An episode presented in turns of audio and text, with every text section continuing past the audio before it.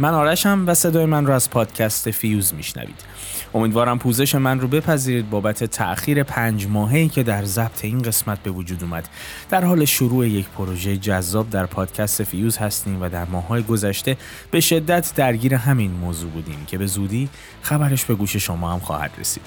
از اینا بگذریم. رسیدیم به قسمت هفتم از پادکست انسان خردمند که اگر دنبال کنندش بوده باشید تا امروز متوجه شدید که قسمت به قسمت جذاب تر شده.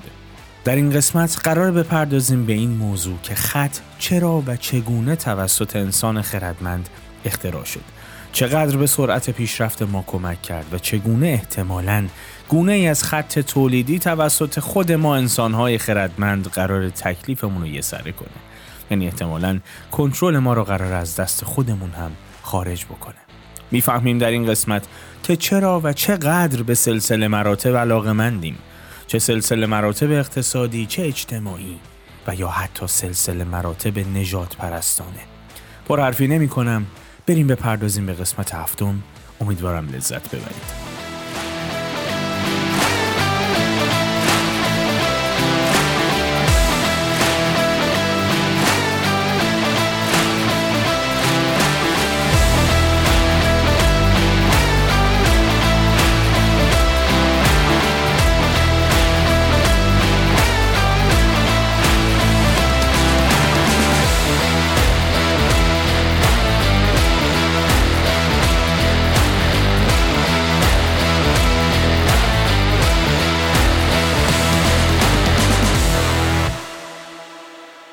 به امضای کوشیم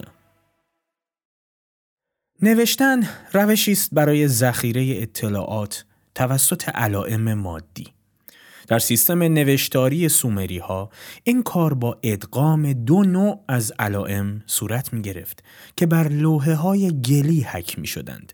یک نوع از علائم معرف اعداد بود. این علائم به جای یک، ده، 60 600 3600 و 36000 به کار می رفت. سومری ها از ترکیب دستگاه عددی بر مبنای 6 و 10 استفاده می کردند. سیستم مبنای 6 آنها چند میراث مهم برای ما نیز به جا گذاشته است مثل تقسیم روز به 24 ساعت و تقسیم دایره به 360 درجه. نوع دیگر علائم معرف انسانها، حیوانات، کالاها، سرزمینها، تاریخها و از این قبیل بود. سومری ها با ترکیب این دو نوع علامت توانستند اطلاعاتی را ذخیره کنند به مراتب بیشتر از آنچه مغز هر انسانی می توانست به خاطر بسپرد یا در یک زنجیره دی این ای می شد رمز گذاری کرد. نوشتن در این مرحله ابتدایی محدود به دانسته ها و ارقام بود. داستان جذاب سومر اگر همچنین چیزی وجود داشت هرگز بر لوحهای گلی ثبت نشد. نوشتن فعالیتی وقتگیر بود و کسانی که توانایی خواندن داشتند بسیار معدود بودند. پس دلیلی برای استفاده از نوشتن بجز برای ثبت اسناد ضروری وجود نداشت. اگر به دنبال اولین عبارات حکیمانه ای بگردیم که از پیشینیانمان در پنج هزار سال پیش به جا مانده باشد بسیار ناامید خواهیم شد. برای مثال از اولین پیام هایی که از اجدادمان به ما رسیده است یکی این است 29086 واحد جو 37 ماه کوشیم محتمل ترین برداشت از این عبارت این است در مجموع 29086 واحد جو در طول 37 ماه دریافت شد. به امضای کوشیم. افسوس که اولین متون تاریخی حاوی هیچ گونه درک و فهم فلسفی، شعر، ادبیات اساتیری، قانون یا حتی فتوحات پادشاهی نیست نه. بلکه مشتی سند اقتصادی یک نواخت از پرداخت مالیات ها و میزان بدهی ها و مالکیت اموال است. تنها یک نوع نوشته دیگر از آن روزگار کهن باقی مانده است که حتی از آنچه آمد نیز شوق کمتری را برمیانگیزد و آن فهرست لغات است که شاگردان کاتب به عنوان مشق مکررن رونویسی می کردند. حتی اگر یک محصل دلزده از این همه رونویسی ها به جای نسخه برداری از قبض فروش می‌خواست اشعار خودش را بنویسد نیز نمی‌توانست. خط اولیه سومری ها خطی ناقص بود نه کامل. خط کامل مجموعه ای از علائم مادی است که می‌تواند کمابیش نمایانگر کل زبان گفتاری باشد. بنابراین می تواند هر آنچه را مردم می توانند بگویند و از جمله شعر را بازگو کند. اما خط ناقص دستگاهی است از مجموعه علائم مادی که فقط می تواند انواع مشخصی از اطلاعات را در مورد یک زمینه فعالیتی محدود بازنمایی کند. خط لاتین، هیروگلیف مصر باستان و الفبای نابینایان خطوطی کامل هستند. می توان از آنها برای نوشتن اسناد مالیاتی، اشعار عاشقانه، کتابهای تاریخ، دستورالعمل پخت غذا و قانون تجارت استفاده کرد. در مقابل خط اولیه سومری ها همانند علائم جدید ریاضی و نوتهای موسیقی ناقص است. بله، می توان از علائم ریاضی برای محاسبات استفاده کرد اما نمی توان با آنها شعر عاشقانه نوشت. اما نامناسب بودن خط سومری ها برای نوشتن شعر آنها را آزار نمی‌داد. آنها این خط را نه برای نسخه برداری از زبان گفتاری بلکه برای ادای وظایفی ابداع کردند که زبان گفتاری از انجامش ناتوان بود. فرهنگ های مانند فرهنگ های آند قبل از کشف کریستوف کلمب بودند که در طول کل تاریخشان فقط از خطوط ناقص استفاده می کردند و از محدودیت های خط خود سردرگم نمی شدند و نیازی هم به خط کامل احساس نمی کردند. خط آندی ها بسیار متفاوت با سومری ها بود. در حقیقت به قدری متفاوت که بسیاری معتقدند اصلا خط نبود. این خط روی لوحه های گلی یا تکه های کاغذ نوشته نمی‌شد. بلکه با ایجاد گره بر ریسمان های رنگارنگ نوشته می‌شد که کیپو نام داشت. هر کیپو شامل چند ریسمان به رنگ های مختلف از جنس پشم یا پنبه بود. بر هر ریسمان چندین گره در قسمت های مختلف زده می‌شد. هر کیپو به تنهایی می توانست شامل صدها ریسمان و هزاران گره باشد.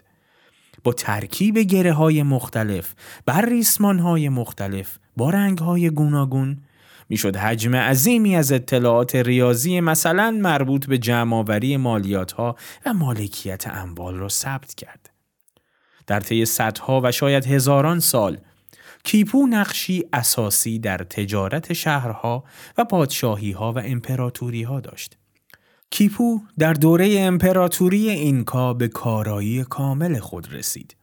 این امپراتوری بر ده تا دوازده میلیون نفر حکومت می کرد و کشورهای پرو و اکوادور و بولیوی و بخشهایی از شیلی و آرژانتین و کلمبیای امروزی را نیز در بر می گرفت.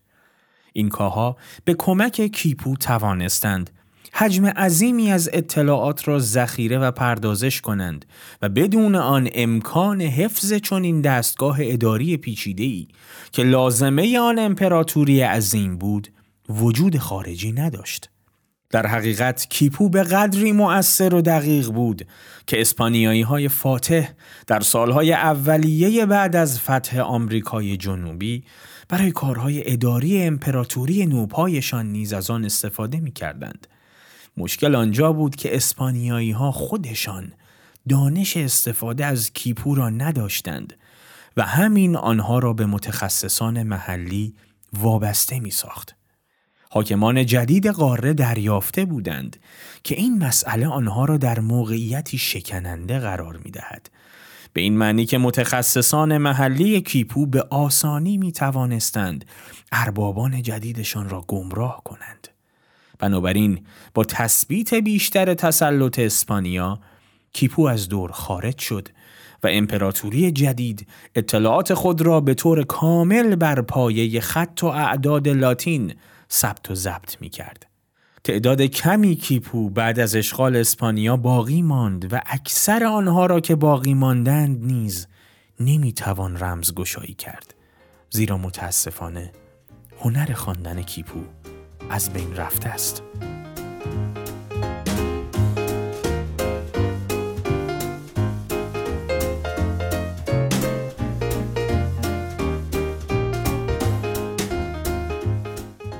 عجایب بروکراسی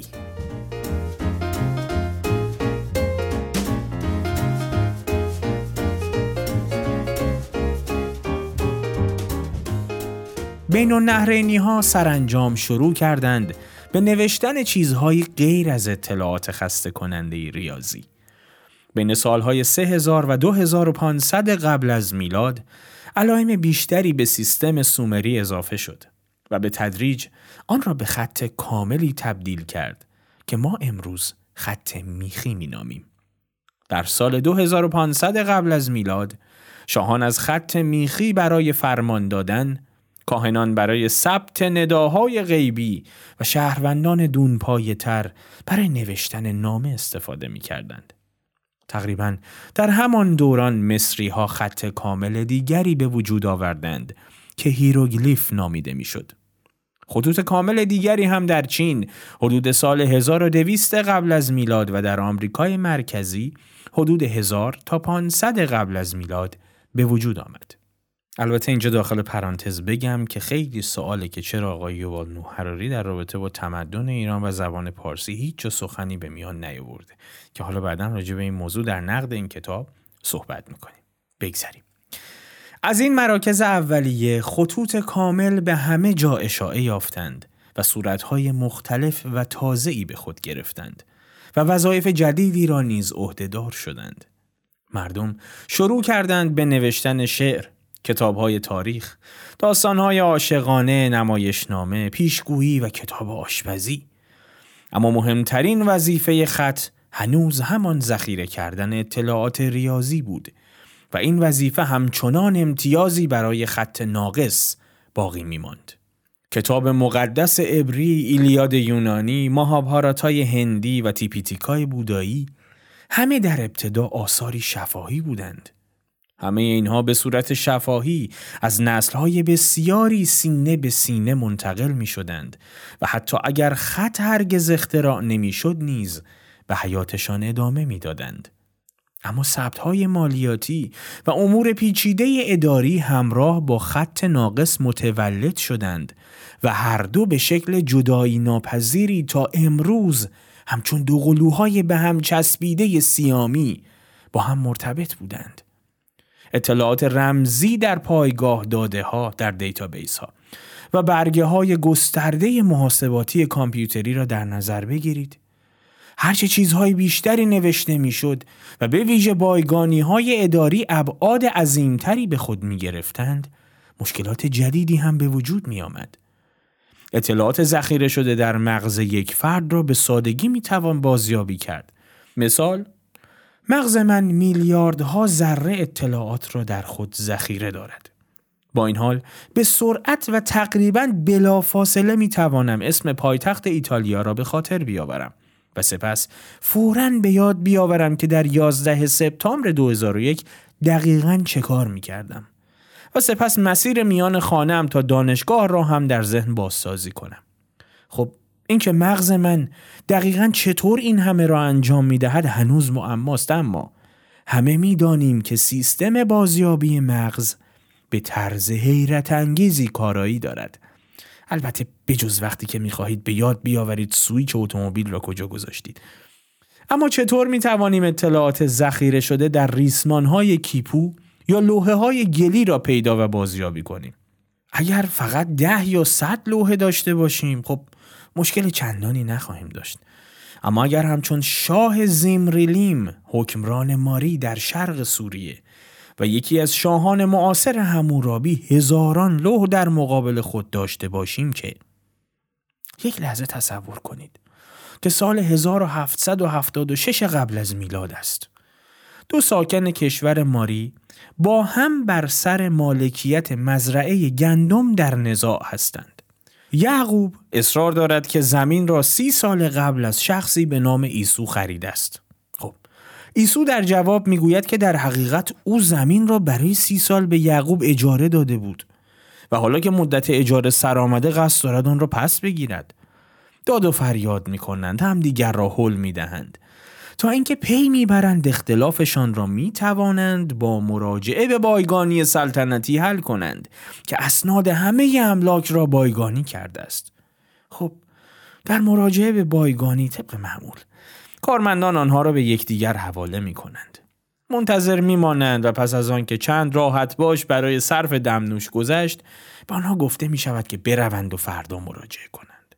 و عاقبت یک کارمند قرقرو از آنها می‌خواهد که همراهش بروند و به دنبال لوح مربوطه بگردند. او دری را باز می کند و آنها را به اتاقی در اندشت می‌برد که از کف تا سقف انباشته از هزاران لوح است. بنابراین جای تعجب ندارد که کارمند حتی ترش رویی کند.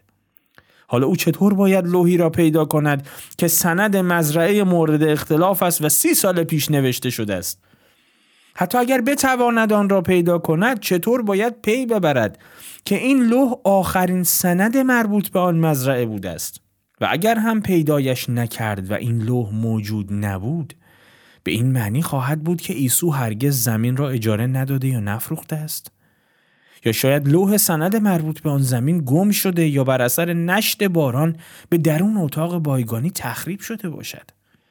قطعا فقط حک کردن یک سند روی لوح گلی تضمینی کافی برای پردازش مؤثر و دقیق و مناسب اطلاعات نیست.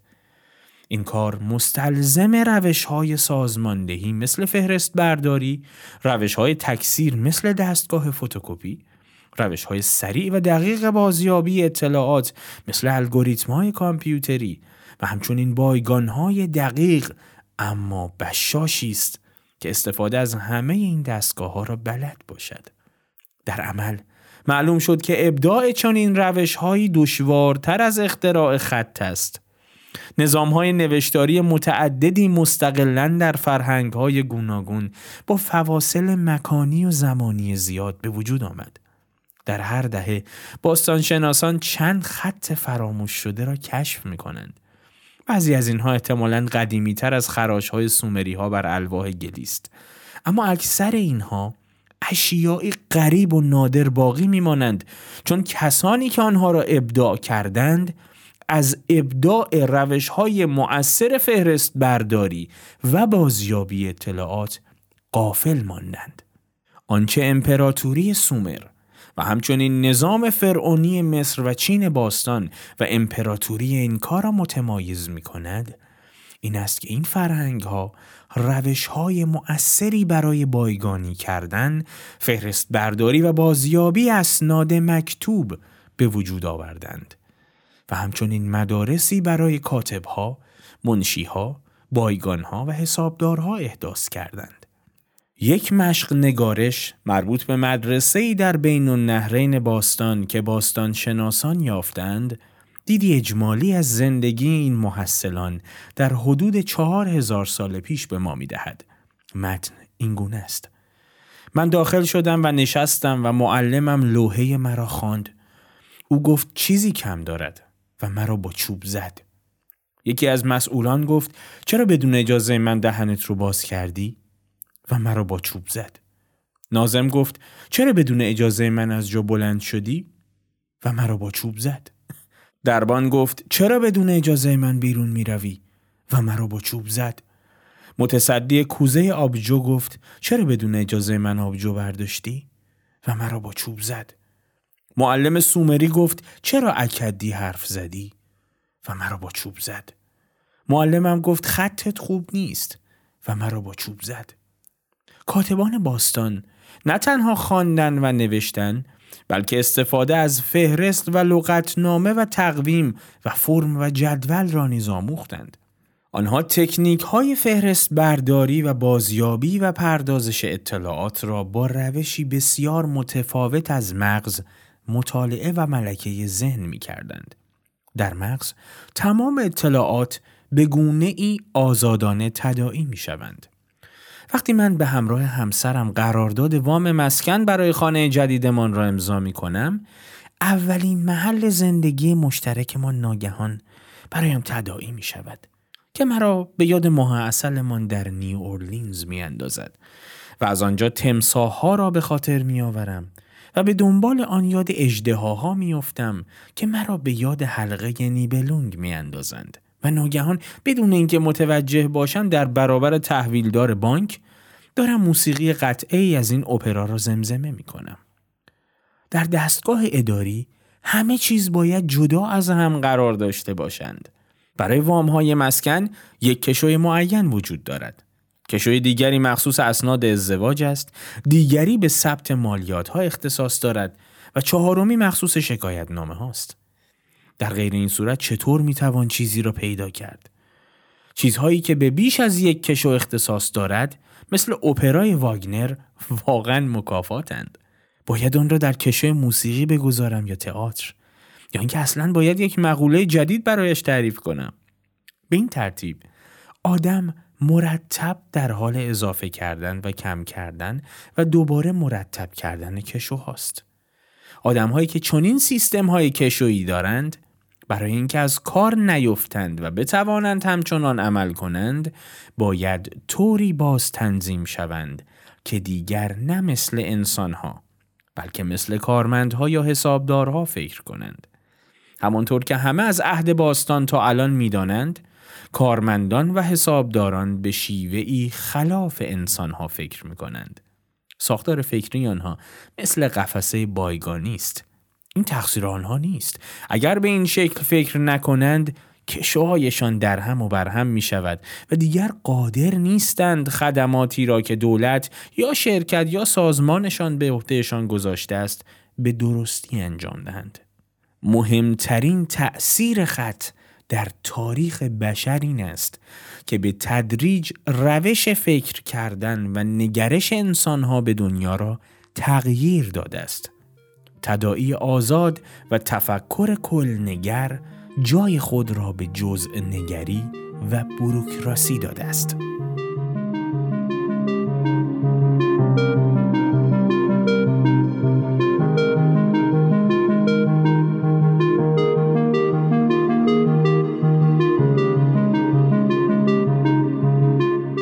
زبان اعداد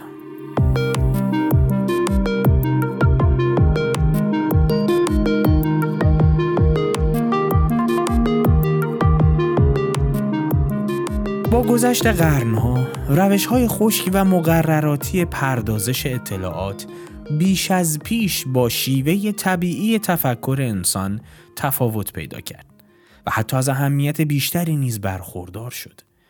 قبل از قرن نهم میلادی گامی تعیین کننده برداشته شد و آن ابداع یک خط ناقص جدید بود که می توانست اطلاعات ریاضی را با کارایی بینظیری ذخیره و پردازش کند. این خط ناقص شامل ده علامت معرف اعداد صفر تا نه بود. به دلیل نامعلومی این علائم به نام اعداد عربی شناخته می شوند گوین که اول هندوها ابداعش کردند. و عجیبتر این که اعراب امروزه مجموعه از اعداد را به کار می‌برند که کاملا متفاوت با ارقام غربی به نظر می‌رسند. اما اعراب این افتخار را از آن خود ساختند زیرا وقتی که هند را فتح کردند با این سیستم آشنا شدند. به فوایدش پی بردند اصلاحش کردند و بعد در سراسر خاور میانه و سپس اروپا رواجش دادند. وقتی بعدها چند علامت دیگر به اعداد عربی اضافه شد مثل علامت جمع و تفریق و ضرب پایه های علم ریاضی مدرن گذاشته شد. این روش نوشتاری گرچه همان خطی ناقص است اما به زبان مسلط دنیا بدل شده است.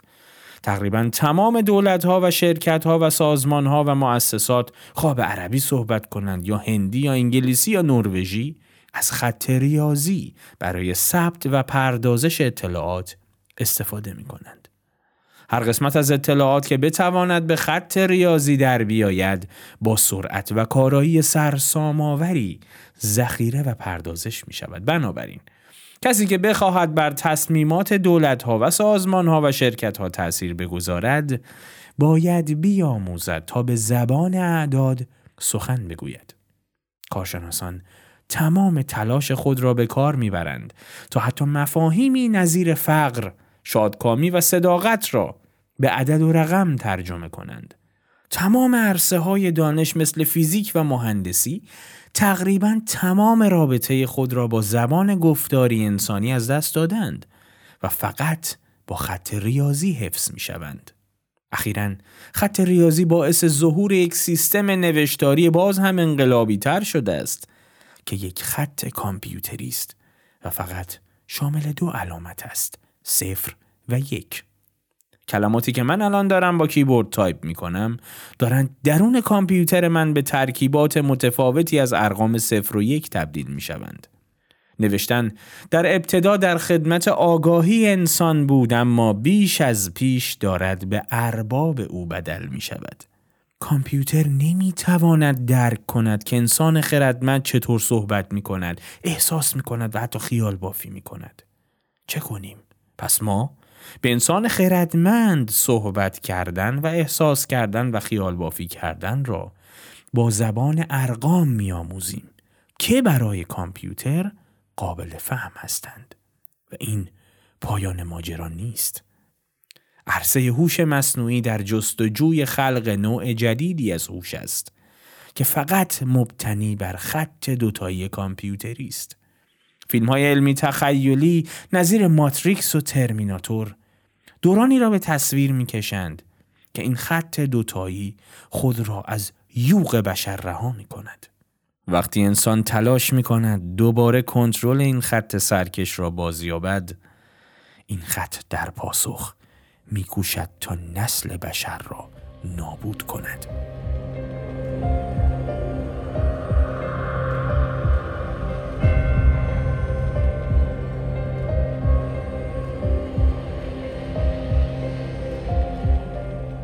در تاریخ عدالتی نیست.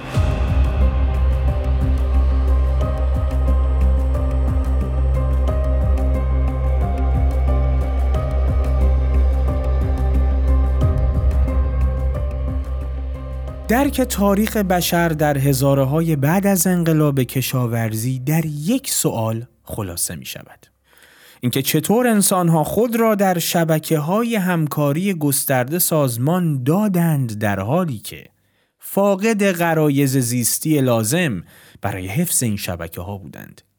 خب پاسخ کوتاه این است که انسانها نظم های خیالی را آفریدند و خط را اختراع کردند.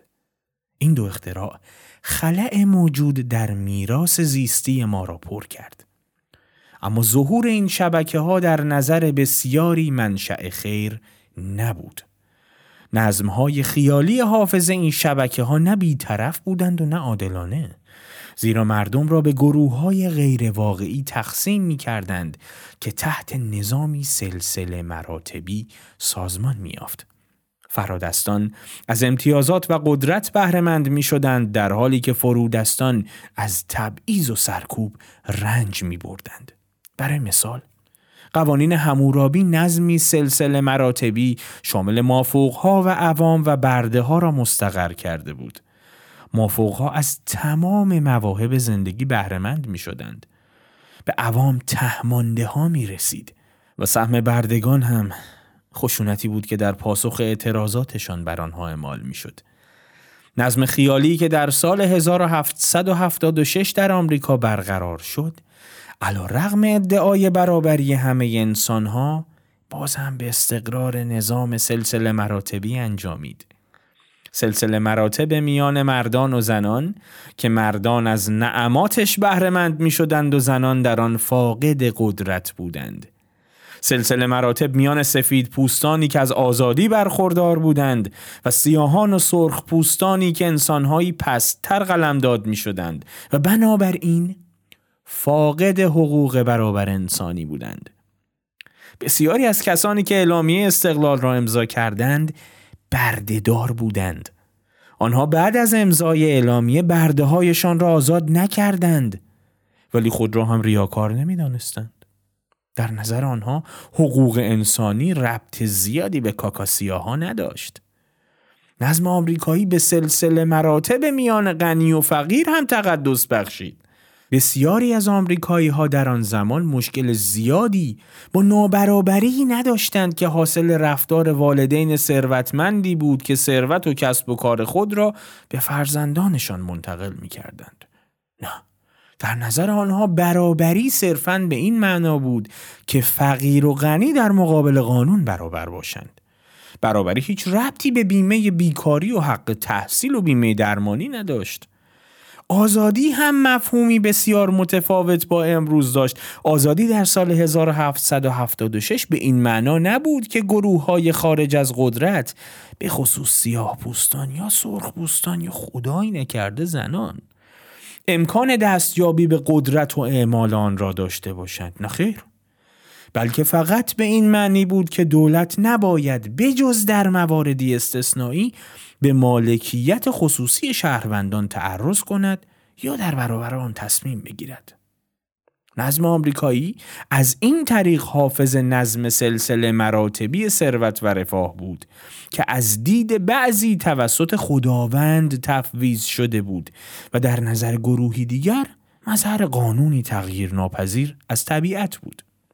ادعا می شد که طبیعت لیاقت را با ثروت پاداش می دهد اما کاهلی را مجازات می کند. تمام این نابرابری ها میان فرد آزاده و برده، میان سفید و سیاه، میان غنی و فقیر ریشه در خیالات دارد. سلسله مراتب میان مردان و زنان رو بعدا بررسی می‌کنیم با هم. اما این قانون آهنین تاریخ است که هر سلسله مراتب خیالی ریشه های موهوم خود را انکار می کند و دعایه طبیعی بودن و اجتناب ناپذیر بودن دارد مثلا بسیاری از کسانی که سلسله مراتب میان فرد آزاده و برده را طبیعی و درست می انگارند معتقدند که بردگی اختراع انسان نیست. همورابی می گفت بردگی مقرر شده خدایان است. به گمان ارسطو بردگان سرشت بردگی دارند در حالی که انسانهای آزاد سرشت آزاد دارند. و موقعیت این دو گروه در جامعه صرفاً باستاب سرشت درونیشان است اگر از یک سفید پوست برتری طلب راجع به سلسله مراتب نژادی سوال کنید برای شما یک نطق قرای شبه علمی در خصوص تفاوت‌های زیستی بین نژادها ایراد می کند. احتمالا به شما می‌گوید در خون یا ژن سفید پوستان یعنی نژاد قفقازی چیزی وجود دارد که آنها را ذاتا باهوشتر و اخلاق مدارتر و سخت گوشتر می کند. اگر از یک سرمایهدار سرسخت راجع به سلسله مراتب ثروت سوال کنید احتمالا به شما می‌گوید که این ناشی از تفاوت‌های اجتناب ناپذیر عینی در قابلیت هاست. از این دیدگاه ثروتمندان به برکت تواناتر بودن و سایی تر بودنشان خب پول بیشتری دارند. پس کسی نباید از این برنجد که افراد ثروتمند از مراقبت بهداشتی بهتر، تحصیلات بهتر و تغذیه بهتر برخوردارند. ثروتمندان از دید خودشان استحقاق تمام امتیازاتشان را دارند. هندوهای پایبند به نظام بسته اجتماعی معتقدند که نیروهای کیهانی یک اجتماع را بر دیگری برتری داده است. بر اساس اسطوره های معروف هندو درباره آفرینش خدایان جهان را از پیکر یک موجود بسیار کهن به نام پوروسا آفریدند. خورشید از چشمان پوروسا خلق شد و ماه از مغزش. کاهنان هندو از دهان او کشاتریاها جنگجویان هندو از بازوانش وایشیاها یا همان دهقانان و تجار از رانهایش و شودراها نوکرها از پاهایش آفریده شدند اگر این توضیح را بپذیریم تفاوت‌های سیاسی اجتماعی میان کاهنان هندو و نوکرها همچون تفاوت میان خورشید و ماه طبیعی و ازلی می نماید.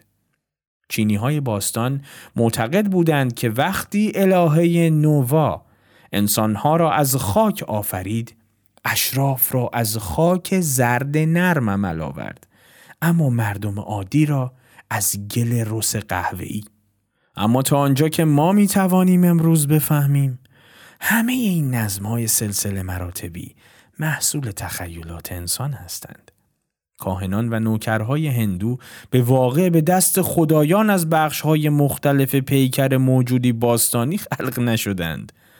این تفاوت میان دو گروه را قوانین و هنجارهای ابداعی انسانها در شمال هند در حدود سه هزار سال پیش به وجود آورد. برخلاف گفته ارسطو تفاوت زیستی مشخصی میان بردگان و انسانهای آزاد وجود ندارد بلکه قوانین و هنجارهای انسانی هستند که از گروهی برده می‌سازند و از گروهی دیگر ارباب. میان سیاه پوستان و سفید پوستان بعضی تفاوت‌های زیستی عینی مثل رنگ پوست و جنس مو وجود دارد بله. اما شواهدی وجود ندارد که نشان دهد این تفاوت‌ها تأثیری بر هوش یا اخلاقیات آنها دارد اکثر مردم ادعا می کنند که سلسله مراتب اجتماعیشان طبیعی و عادلانه است اما در دیگر جوامع مبتنی بر معیارهای دروغین و مزهک غربیان امروزی آموختند که ایده سلسله مراتب نژادی را به سخره بگیرند. قوانینی که سیاهان را از زندگی در محلات سفید پوست نشین منع می کند یا تحصیل سیاهان در مدرسه سفید پوستان را ممنوع می سازد و یا از معالجه سیاهان در بیمارستان های سفید پوستان جلوگیری می کند آنها را سخت متعجب می کند. اما سلسله مراتب غنی و فقیر که مقرر می دارد ثروتمندان در مناطق مجلل و مجزا زندگی کنند یا در مدارس ویژه معتبرتر تحصیل کنند یا در واحدهای درمانی مجهزتر مداوا شوند برای بسیاری از آمریکایی ها و اروپایی ها کاملا معقول به نظر می آید. با این حال این حقیقت اثبات شده است که درصد عظیمی از ثروتمندان صرفاً به این دلیل ساده ثروتمند هستند که در خانواده های متمول به دنیا می آیند. در حالی که مردم بیبزاعت از این جهت فقیر باقی می مانند که در خانواده های فقیر متولد می شوند. متاسفانه به نظر می آید که جوامع پیچیده انسانی نیازمند سلسله مراتب های خیالی و تبعیضات ناعادلانه هستند. البته تمام نظام های سلسله مراتبی از نظر اخلاقی یکسان نیستند و برخی از جوامع از صورتهای افراتی تر تبعیض رنج بیشتری می‌برند بله اما محققان تا کنون هیچ جامعه بزرگی را ندیدند که بری از هر گونه تبعیض باشد گاه و بیگاه انسانها نظمهای خیالی را در جامعهشان به وجود آوردند که شهروندان را بر اساس مقولاتی خیالی طبقه بندی می کند. مثل مافوق و عوام و برده و سفید پوست و سیاه پوست. نجیب زاده و آمی کاهن و نوکر غنی و فقیر این طبقه بندی ها روابط میان میلیون ها انسان را به گونه ای تنظیم کرده است که کسانی از نظر قانونی یا سیاسی یا اجتماعی بر دیگران برتر باشند. چه بپذیرید چه نپذیرید. نظم های سلسله مراتبی وظیفه مهمتری هم به عهده دارند. این نظم ها انسان های کاملا ناآشنا با یکدیگر را قادر می سازند تا بدانند چطور بدون صرف وقت و انرژی برای آشنا شدن با یکدیگر رفتار کنند. در نمایشنامه پوگمالیون اثر جورج برنارد شا هنری هیگینز نیازی به برقراری رابطه نزدیک با الیزا دولیتل ندارد تا بداند چطور با او برخورد کند. تنها گوش کردن به او کافی است تا بفهمد که الیزا از یک طبقه فرودست است و او می تواند با آن زن هر کاری که خواست انجام بدهد. مثلا در شرط بندیش بر سر جا زدن دختری گل فروش به عنوان دوشس او را آلت دست خود کند. یک الیزای امروزی که در گل فروشی کار می کند ناچار است بداند چقدر باید تلاش کند تا روزانه به ده ها مشتری که وارد مغازه می شوند گل روز و گلایول بفروشد. او نمی تواند تک تک مشتری ها را در مورد سلیقه و استطاعت مالیشان بازجویی کند. به جای این کار او از سرنخ های اجتماعی استفاده می کند.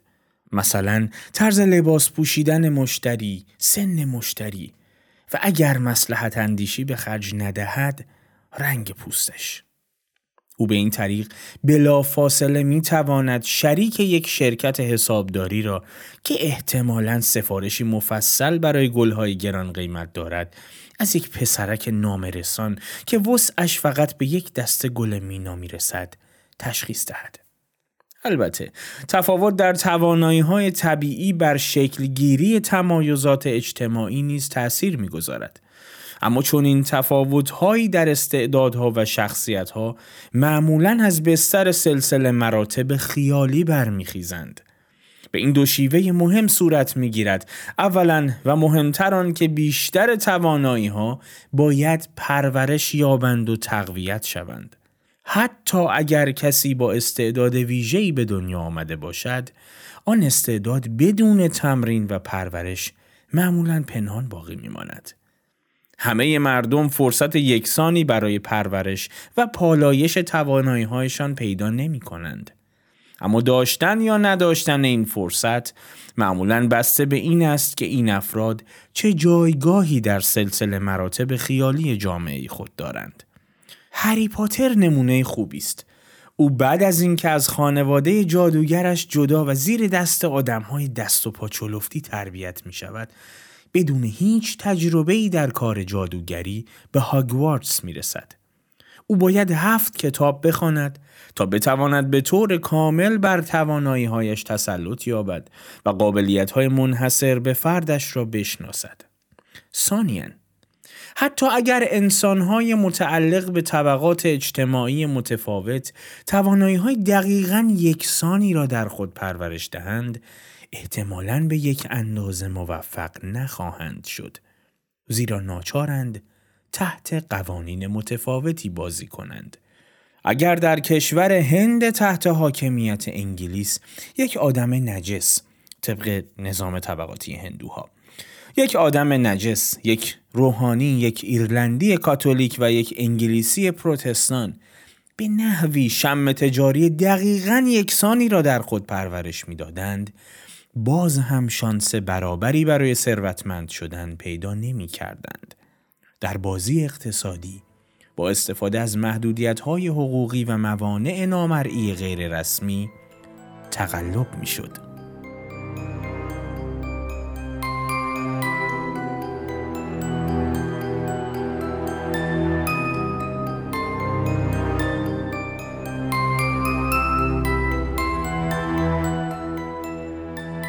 دور باطل.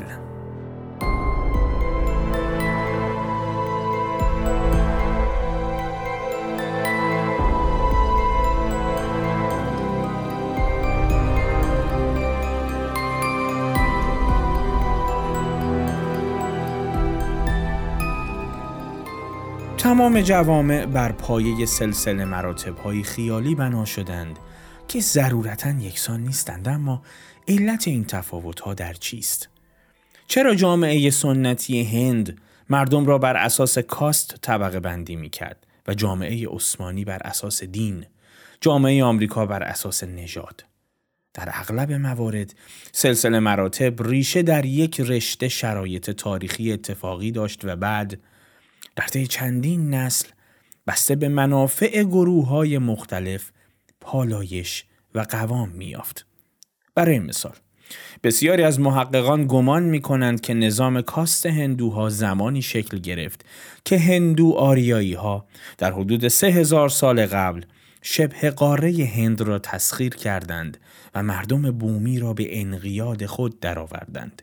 فاتحان یک جامعه طبقاتی برپا کردند که در آن صد البته مناسب اصلی مثل کاهنی و جنگاوری را خودشان اشغال کردند و بومیان را به عنوان نوکر و برده به کار گرفتند. مهاجمان که از نظر تعداد اندک بودند همیشه در حراس از دست دادن موقعیت ممتاز و هویت منحصر به فرد خود به سر می بردند. پس برای جلوگیری از این خطر مردم را در کاست هایی طبقه بندی کردند که هر کدام می بایست حرفه مشخصی را به عهده بگیرد یا نقش معینی را در جامعه ایفا کند. هر کاست موقعیت قانونی و امتیازات و وظایف متفاوتی داشت. هر گونه اختلاطی بین کاست ها مثل تعاملات اجتماعی، ازدواج و حتی هم سفره شدن نیز ممنوع بود. این تمایزات فقط حقوقی نبود و بخشی جدای ناپذیر از اساتیر و آینها و اعمال مذهبی نیز شد. حاکمان نظام کاستی را نه یک تحول تاریخی اتفاقی بلکه واقعیتی کیهانی و ازلی معرفی می کردند. مفاهیم پاکی و ناپاکی پایه های اساسی مذهب هندو بودند و به منظور تقویت حرم اجتماعی به کار گرفته می شدند.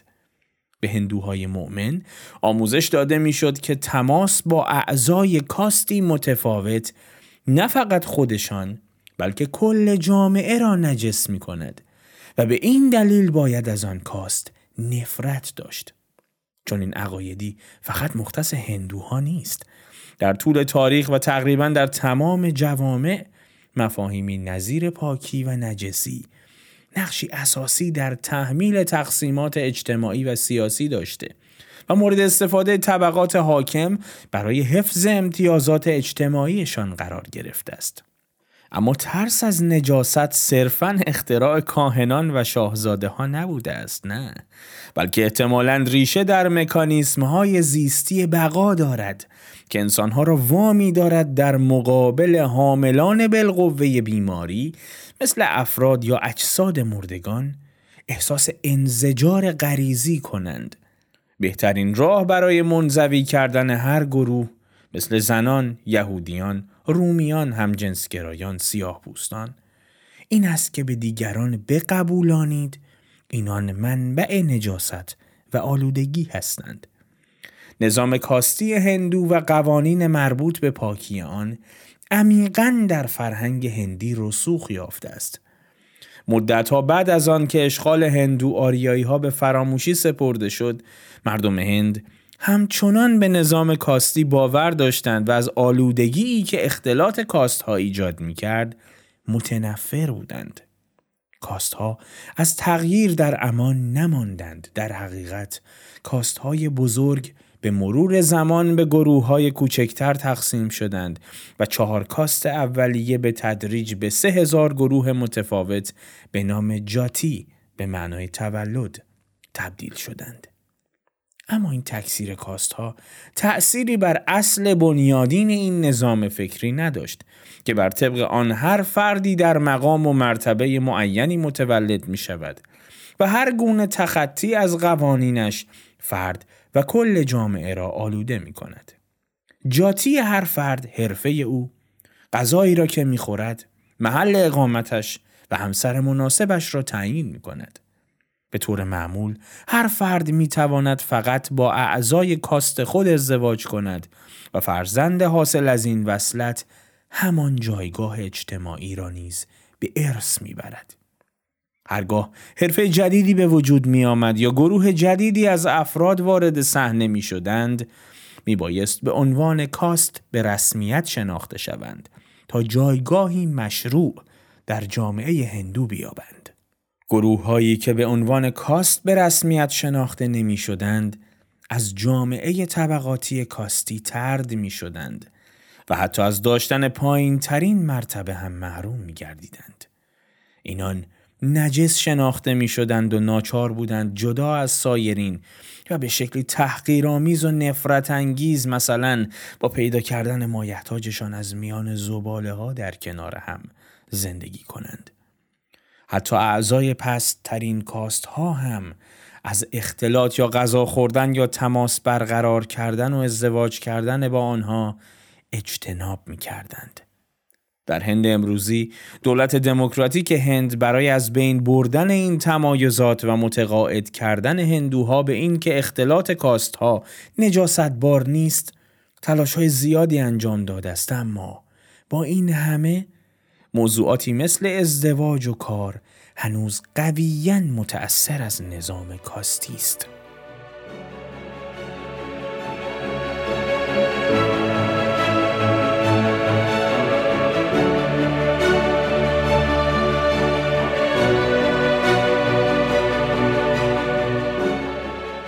پاکی در آمریکا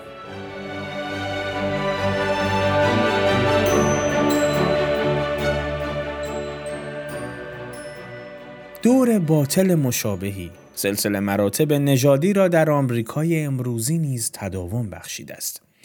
فاتحان اروپایی از قرن 16 تا 18 میلیون ها برده آفریقایی را برای کار در معادن و مزارع به آمریکا وارد کردند.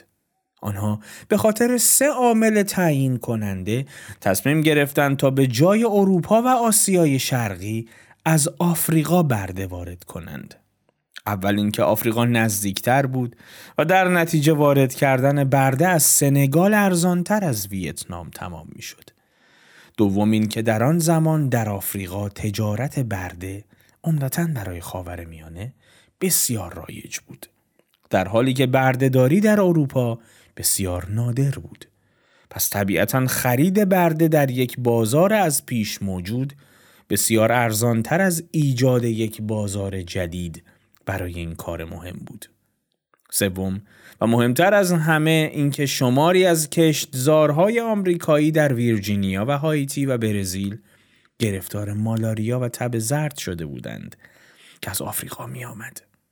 آفریقایی ها طی نسل ها نوعی مسئولیت ژنتیک در مقابل این بیماری ها کسب کرده بودند در حالی که اروپایی ها کاملا بیدفاع بودند و گروه گروه تلف می شدند. پس انتخاب معقولتر برای مالکان کشتزارها سرمایه گذاری روی برده های آفریقایی به جای برده های اروپایی یا کارگران عجیر شده بود. عجیب این که این برتری ژنتیک از نظر مقاومت بدنی به فرودستی اجتماعی تبدیل شد. دقیقا به این دلیل که آفریقایی ها با آب و هوای استوایی سازگارتر از اروپایی ها بودند به برده های اربابان اروپایی تبدیل شدند. در نتیجه این عوامل تعیین کننده جوامع جدید و روبه رشد آمریکا به دو کاست اروپایی های سفید پوست حاکم و آفریقایی های سیاه پوست تحت انقیاد تقسیم شدند. اما کسی مایل نیست بگوید فقط به این دلیل که مسلحت اقتصادی ایجاب می کند برده های متعلق به فلان اصل و نژاد را نگه می دارد. اروپایی های سفید پوست آمریکا نیز همچون فاتحان هند می‌خواستند نه فقط از نظر اقتصادی خود را موفق نشان دهند بلکه خود را پرهیزگار و عادل و بیغرز نیز معرفی کنند. افسانه های دینی و علمی در خدمت توجیه این تبعیض قرار گرفتند. حکیمان الهی می گفتند که آفریقایی ها از نسل هام پسر نوح هستند که به نفرین پدر مقرر شد که فرزندانش برده شوند. زیست شناسان چنین استدلال می کردند که رشد هوشی و درک اخلاقی سیاه پوستان کمتر از سفید پوستان است. پزشکان مدعی می شدند که سیاه پوستان در کسافت زندگی می کنند و ناقل بیماری های گوناگون هستند و به عبارت دیگر منبع آلودگی هند. این افسانه ها در فرهنگ آمریکا و به طور کلی در فرهنگ غرب آشناست و تا مدت ها بعد از برچیده شدن شرایطی که زمین ساز بردهداری شد به تأثیر گذاری ادامه دادند. در اوایل قرن 19 هم امپراتوری بریتانیا بردهداری را غیرقانونی اعلام کرد و تجارت برده در سواحل اقیانوس اطلس را متوقف کرد و در طی دهه های بعد از آن بردهداری به تدریج در سراسر قاره آمریکا نیز غیرقانونی اعلام شد. قابل توجه است که این اولین و تنها بار در طول تاریخ بود که جوامع بردهدار داوطلبانه بردهداری را ملغا می کردند اما با اینکه برده ها آزاد شده بودند افسانه های نجات پرستانه ای که بردهداری را توجیه می کردند باقی ماندند جدایی نژادی با قانونگذاری های نجات پرستانه و عرف اجتماعی حفظ شد. نتیجه یک دور باطل بود. چرخه از علت و معلول که دائما خود را تقویت می کرد. برای مثال می توان ایالات جنوبی آمریکا را بلا فاصله بعد از جنگ داخلی در نظر گرفت. در سال 1865 اصلاحیه 13 قانون اساسی ایالات متحده بردگی را غیرقانونی اعلام کرد و اصلاحیه چهاردهم مقرر داشت که شهروندی و حمایت قانونی یکسان را نمی‌توان بر حسب نژاد از کسی گرفت اما دو قرن بردهداری به این معنا بود که اکثر خانواده های سیاه پوست عملا فقیرتر بودند و سطح آموزشی پایینتری نیز نسبت به اکثر خانواده های سفید پوست داشتند. بنابراین یک سیاه پوست در آلابامای سال 1865 در مقایسه با همسایگان سفید پوست خود امکان بسیار کمتری برای دریافت آموزش مناسب و کسب شغلی با درآمد خوب داشت. فرزندان او متولد دهه های 1880 و 1890 زندگی را با همان وضعیت نامساعد والدینشان شروع می کردند. چون آنها هم در خانواده بی سواد و فقیر متولد می شدند. اما نابرابری اقتصادی تمام ماجرا نبود. آلاباما موتن بسیاری از سفید پوستان فقیر هم بود که از امکانات برادران و خواهران هم نژاد خوش اقبالتر خود محروم بودند. به علاوه انقلاب صنعتی و موج مهاجرت ها ایالات متحده را به یک جامعه به شدت سیال مبدل کرده بود که در آن ژنده پوشان می توانستند به سرعت ثروتمند شوند. حالا که پول نقش تعیین کننده را داشت، تفاوت‌های بارز نژادی میبایست به زودی کمرنگ شود. خصوصا از طریق ازدواج‌های درون گروهی. اما چنین نشد. در سال 1865 سفید پوست ها عجیب این که مانند بسیاری از سیاه پوستان این را کاملا بدیهی می دانستند که سیاهان کمهوشتر، خشنتر، از نظر جنسی فاسدتر، تنبلتر و کمتر مقید به نظافت شخصی هستند. بنابراین عاملان خشونت، دزدی، تجاوز، بیماری و پلیدی بودند. اگر یک آلابامایی سیاه پوست در 1895 تحت شرایطی استثنایی شانس برخورداری از آموزش مناسب پیدا می کرد و متقاضی شغلی آبرومندانه مثل تحویلداری بانک می شد از یک متقاضی سفید پوست با شرایط برابر شانس بسیار کمتری داشت. داغی که بر پیشانی سیاهان خورده بود و آنها را ذاتا غیر قابل اعتماد و کاهل و کمهوش معرفی می کرد همه جا به زیان آنها تمام می شد. ممکن است گمان کنید که مردم به مرور زمان پی بردند که این برچسب ها نه حقیقت بلکه افسانه اند و سیاهان هم قادرند به تدریج خود را مانند سفید پوستان انسانهایی شایسته و مطیع قانون و پاکیزه نشان دهند. اما آنچه در واقعیت روی داد کاملا برعکس این بود. این پیشداوری ها با گذشت زمان بیشتر و بیشتر تثبیت شدند. از آنجا که بهترین مشاغل در دست سفید پوست ها بود، پذیرش این باور که سیاهان واقعا پسترند ساده تر می شد. شهروند سفید پوست معمولی می گفت ببین سیاهان چند نسل است که آزاد شدن اما تقریبا هیچ پروفسور و وکیل و دکتر و حتی تحویلدار بانک سیاه پوستی موجود نیست. آیا همین دلیلی بر کمهوش بودن و تنبل بودنشون نیست؟ سیاهان گرفتار در این دور باطل شانس استخدام در مشاغل اداری را پیدا نمی کردند زیرا کودن دانسته می شدند و گواه پست بودنشان چیست؟ مجددا کمبود تعداد سیاهپوستان در مشاغل اداری. دور باطل در همینجا متوقف نمی‌شد. چون تعصبات ضد سیاهان نیرومندتر شد به شکل نظامی از قوانین و هنجارهای جیم کرو درآمد. که زامن بقای نظم نجات پرستانه بود. سیاهان حق رأی دادن در انتخابات، تحصیل در مدارس سفید پوستان، خرید از فروشگاه های سفید پوستان، غذا خوردن در رستوران سفید پوستان و خوابیدن در هتل سفید پوستان را نداشتند. توجیه همه اینها این بود که سیاهان ناپاک و تنبل و شرور هستند. بنابراین سفید پوستان ناچارند از خود در مقابل آنها محافظت کنند. سفید پوستان هم از ترس بیماری تمایلی نداشتند با سیاهان در یک هتل بخوابند و در یک رستوران غذا بخورند. نمی‌خواستند فرزندانشان با سیاهان در یک مدرسه تحصیل کنند تا در معرض خشونت و بدآموزی های آنها قرار نگیرند. نمی‌خواستند سیاهان را در انتخابات شرکت دهند زیرا سیاهان جاهل و فاسد الاخلاق بودند. این نگرانی ها با مطالعات علمی اثبات هم می شدند که ثابت می‌کردند سیاهان بی سوادند بیماری در میان آنها بیشتر است و میزان جرایم در میان آنها بالاتر است. اما این مطالعات این واقعیت را نادیده می گرفتند که این حقایق نتیجه تبعیض علیه سیاهان هستند. در عواست قرن بیستم تبعیضات در جنوب ایالات متحده چه بسا از اواخر قرن نوزدهم هم بدتر بود. کلنون کینگ دانش آموز سیاه پوستی که در سال 1958 درخواست ورود به دانشگاه میسیسیپی را داشت به آسایشگاه روانی منتقل شد.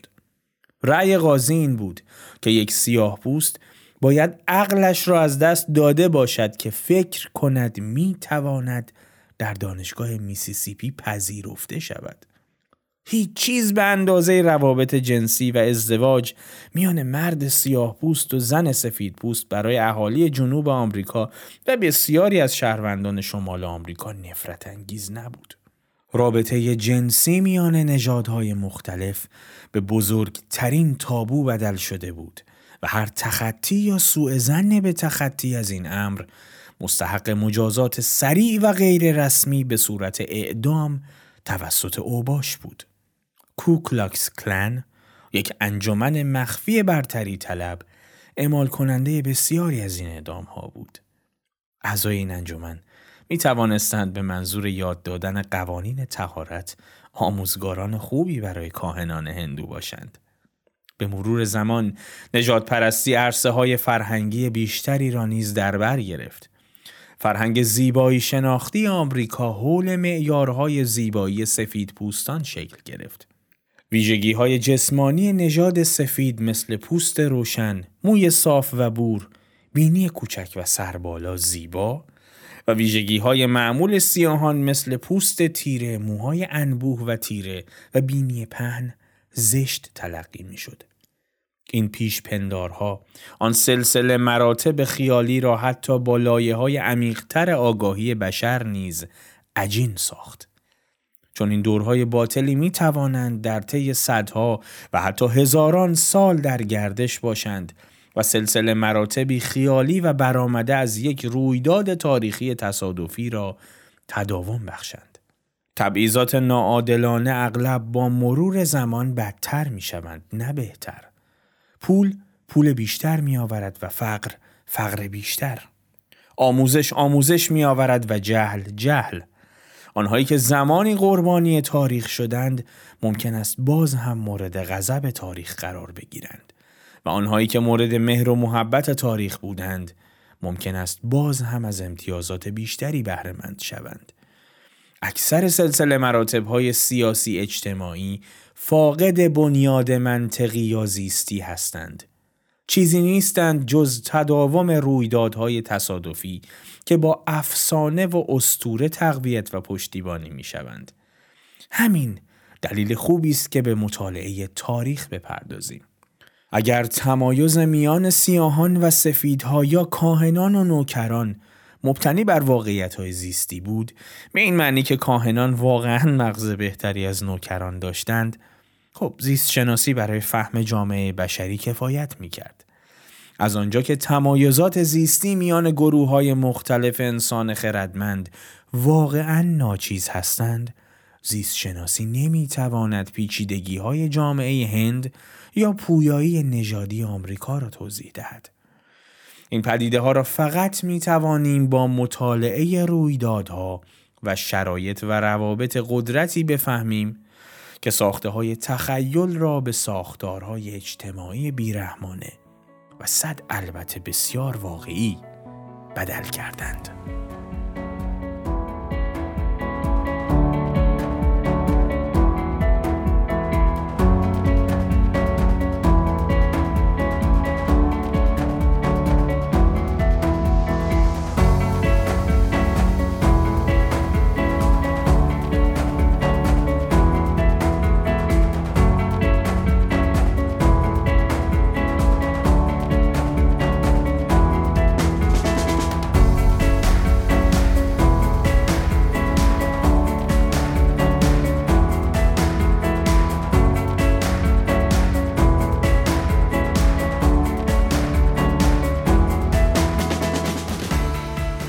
خب قسمت هفتم از پادکست انسان خردمند هم به انتها رسید و امیدوارم علا رغم اینکه سوالات بسیاری رو در ذهن شما پاسخ داده باشه سوالات بسیار دیگری رو هم به وجود آورده باشه.